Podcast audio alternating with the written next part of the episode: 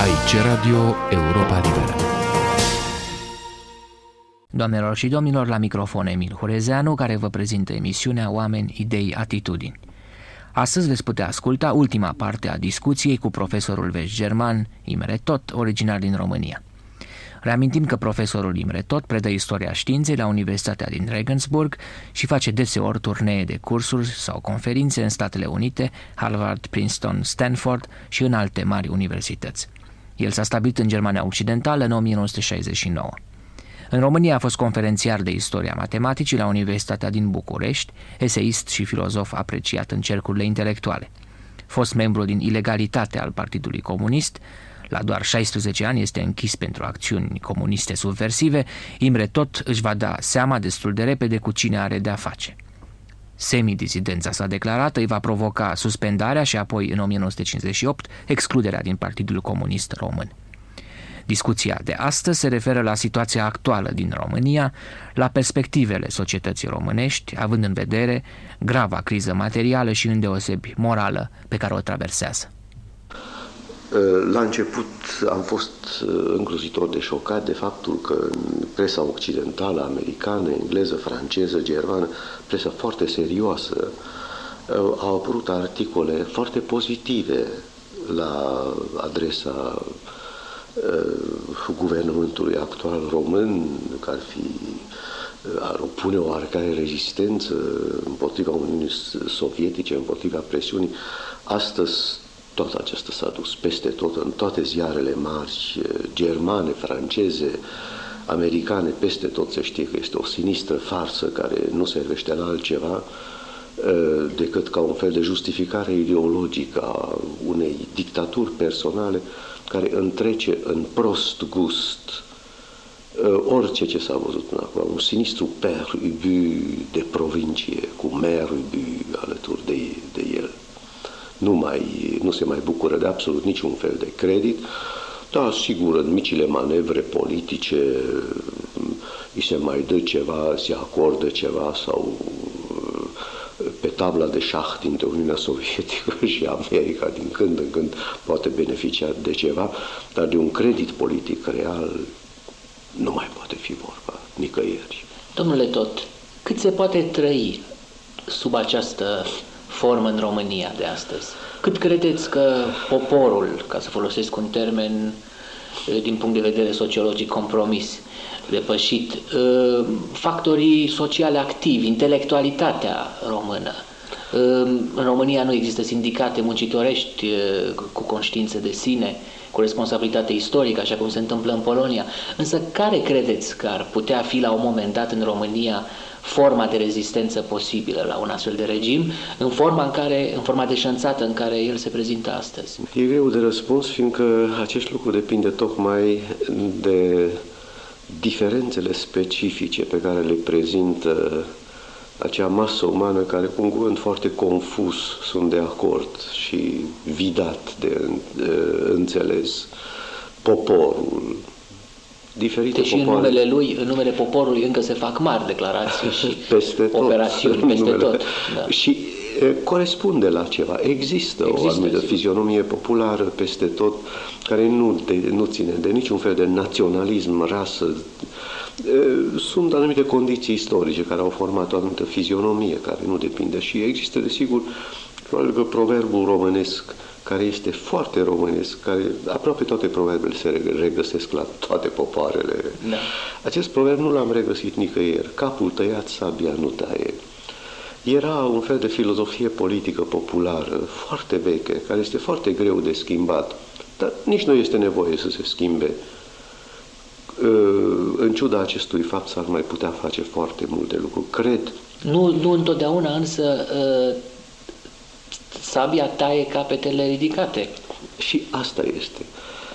Fiindcă problema, așa cum o văd eu, pe baza unei experiențe personale, este că o răspundere enormă revine, nu știu cum să mă exprim, elitei, nu-mi place acest cuvânt, intelectualității. În orice caz, unei anumite pături, care, din punct de vedere numeric, este mai mic, dar care are o mult mai mare pondere în viața națiunii. Nu ești o cum vrei. ingineri, intelectuali, poeți, tehnocrații, specialiști. Nu are importanță. În orice caz, ponderea ei în viața unei națiuni este mult mai mare decât numărul ei. Ce ți-am spus, în această pătură, după experiența mea personală, ideologia de justificare este aceea nu numai a servitudinii voluntare, dar o ideologie pe care o exemplifică eroi ridicați sau ridicați la rangul de, de pattern, de, de, de structură de comportament moral, cum era Arghezi, Sadoveanu, Călinescu, Moisil, oameni care justifică cu talentul lor de necontestat, desigur, un anumit comportament moral, care le dau o anumită acoperire, un fel de cec în alb pentru toată lumea. E vorba de următorul lucru. Precum ți-am mai spus, despre toți acești scriitori sau genii, era cunoscut că erau anticomuniști, nemarxiști, poate chiar religioși, dar colaborau de minune. Dimpotrivă, faptul că erau cunoscut anticomuniști era mult mai apreciat de către forurile superioare decât colaboraționismul unui evreu comunist sau unui comunist, care nu aduce niciun argument în plus, fiindcă el este și așa convins, este de datoria lui, vorbește pro domo. Dar dacă un Călinescu, un Sadoveanu, un Moisil colaborează, acesta are o forță de argument, o forță de persuaziune mult mai mare. Sigur că toți aceștia dădeau totdeauna mici semne, neînsemnate, care nu erau bune decât pentru un alibi personal, că ei nu sunt de fapt de acord, dar încasau tot ceea ce primau pentru tot restul. Și se considerau, și aceste mici geste de alibi serveau totdeauna numai pentru a demonstra că ei fac acest lucru în dezacord cu ceea ce fac, arătând că ei stau sub presiune. Problema centrală aici este ce consideră o persoană că este o presiune suficient de mare pentru a se putea elibera de răspunderea morală a actului său. Am întâlnit persoane pentru care presiunea morală, că nu pot să fac altfel, este că dacă nu fac cutare și cutare, ei nu-mi tipăresc cartea, nu primesc onorariul. Au fost într-o vreme în care se dădea onorare prea mari și eu vreau o mașină. Ei, nu pot să ai mașină.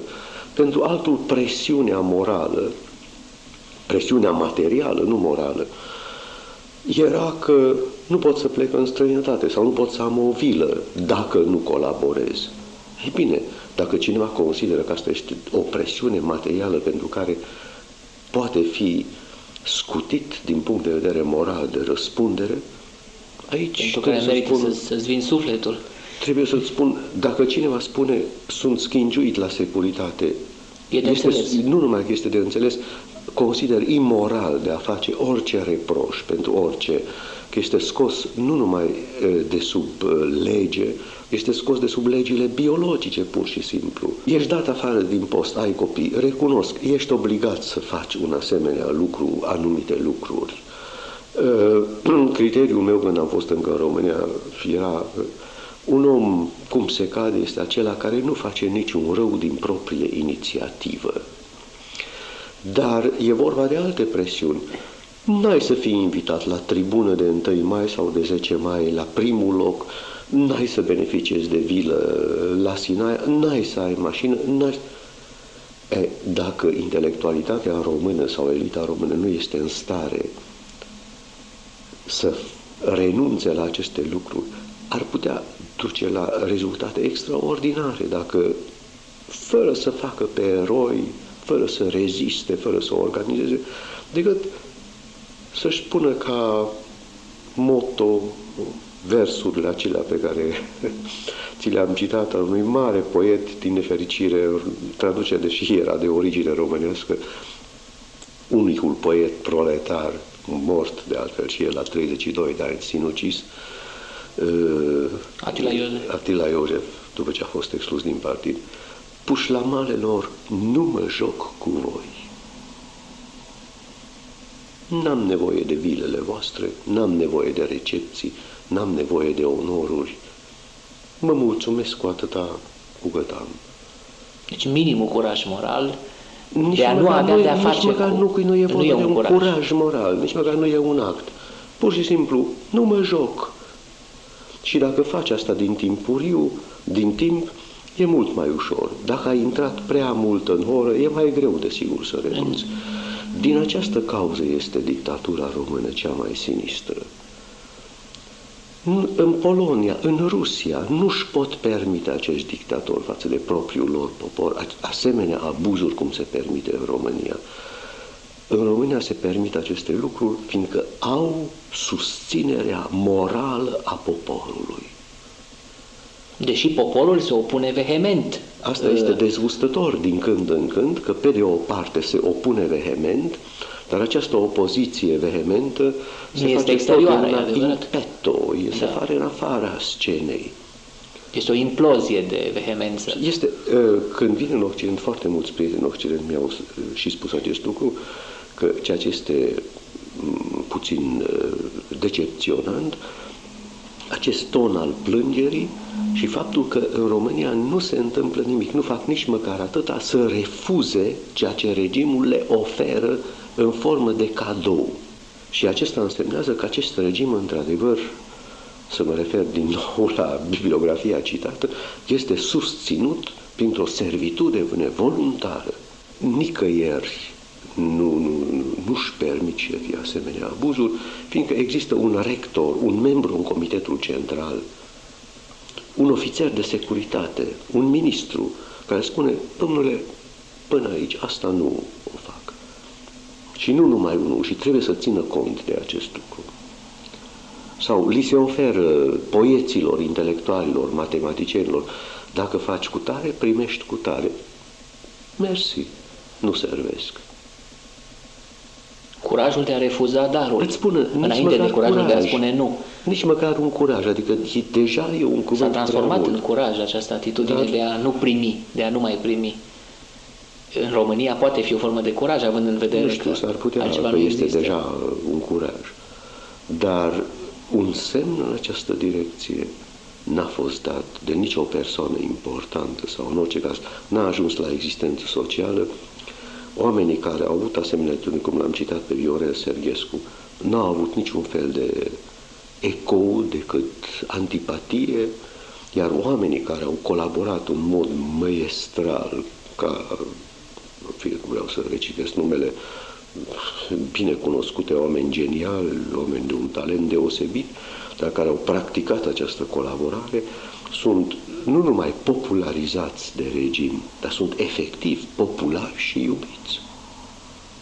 În România sunt personalități încă în viață, cu un trecut foarte comunist, ca să spun așa, și care astăzi gândesc exact ca dumneavoastră, pe care nu i-ar mai costa nimic, nici din punct de vedere politic măcar. Sunt oameni de șaptezeci optzeci de ani, de mare prestigiu social și mare prestigiu politic, și pe care nu i-ar mai costa nimic, deci să, să se opună în mod deschis. Și totuși refuză să o facă. Da. Nu știu ce să spun. Fac în continuare aluzii, da. Fac o rezistență colocvială. Este un blestem, credeți, această, această inacțiune e, funciară. A este acțiunii. Foarte greu de ieșit, fiindcă văd și în cazul germanilor și în cazul altor popoare, probabil că este nevoie ca un popor să facă o experiență istorică, decisivă, care zgură de, de un fel de șoc. Poate că acest regim ar putea să dea acest șoc interior, care nu este numai un șoc de o clipă sau de un moment. Este o experiență unde această atitudine practicată de sute de ani de români, care are denumiri foarte, foarte atractive, sună complement, elasticitate politică, inteligență și desigur Abilitate. că este, și desigur că este semnul unei mari inteligențe politice, dar trebuie să spun, cuvântul de politică se referă aici la micile stratageme și manipulații ale tacticii de toate zilele. Îi lipsește acestei politici viziunea unei strategii politice istorice. Este foarte inteligent local și este foarte stupid integrat pe o etapă istorică mai mare. Poate fi o strategie supraviețuirea națională, ca identitate națională? Este o supraviețuire individuală despre care lumea crede că ar putea să contribuie prin această transmisie și la o supraviețuire națională. S-ar putea, nu vreau să spun că nu, dar în orice caz motivarea este absolut individuală. Marea artă a supraviețuirii individuale și a supraviețuirii locale, care poate să ducă și la o catastrofă națională, integral. Tot așa, precum, referindu-mă la toate aceste persoane,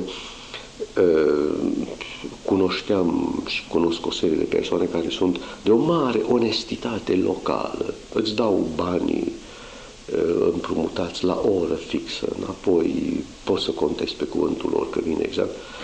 O onestitate locală și complet corupți din punct de vedere al contextului integral, care fac cele mai sinistre acte politice, motivându-se în același timp cu o onestitate subiectivă și personală în relațiile personale. Toate aceste lucruri dovedesc foarte multă inteligență personală și îți spun, încă o dată este o experiență foarte curioasă, că românii sunt ca popor extrem de inteligenți, uluitor de inteligenți. La ce le folosește? Eh, tocmai asta este, că nu știu cum să-ți spun, uh, folosește, poate folosi la o asemenea supraviețuire această inteligență pe care motivează totdeauna cu argumente uh, imposibil de combătut, desigur, actele așa zise de curaj și de eroice. La ce servește? Nimănui, dacă eu mă sacrific, pot să servesc pentru ceilalți, dar mie nu mai aduce absolut nimic, sau este idiot ca să faci, să opui orice fel de rezistență, să este idiot să renunți la o călătorie în străinătate, numai pentru că trebuie să scrii un mic articolaș în Scânteia, prescris, o, toată lumea știe că nu crede în ea. Unde lipsește inteligența este tocmai integrarea acestui act de inteligență pe o suprafață mai mare sau pe o vreme mai... Câteodată este mai bine aceste acte iraționale, nemotivabile, neinteligente, care creează uh, semnul unei atitudini morale care, din punct de vedere al inteligenței, este demonstrabil idiot. Nu aduce nimănui nimic decât pericole pentru colectivitate, măsuri și mai radicale. Această lipsă de inteligență, într-o perspectivă istorică mai mare, aduce unui popor alte exemple de urmat decât Arghezi, Sadoveanu, Călinescu sau Moisil în atitudine politică și morală. Cred că, dacă s-ar putea vorbi de un viciu românesc în politică, cred că viciul românesc este inteligența. Desigur că inteligența este o calitate, dar am impresia că există încă convingerea că este o calitate și suficientă. Nu este suficientă. Singura inteligență nu este suficientă și mai ales o inteligență din acestea aplicată pe situații locale. Și lumea pe care o cunosc, pe care o cunoșteam, vorbește, este conștientă de această inteligență și este și foarte mândră, în general, că noi suntem deștepți, că noi suntem inteligenți. Și nu realizează că, în contextul istoric, această calitate poate să devină instrumentul unei... Continue autojustificări. Continue autojustificări morale, morale și că produce exact opusul decât ceva care ar putea beneficia de o judecată de valoare pozitivă. Doamnelor și domnilor, ați ascultat ultimul episod al dialogului început în urmă cu cinci săptămâni cu profesorul Imre Tóth, originar din România. Emil Hurezeanu vă mulțumește pentru atenție și vă invită să ascultați emisiunea Oameni, Idei, Atitudini sâmbăta viitoare la aceeași oră. Aici Radio Europa Liberă.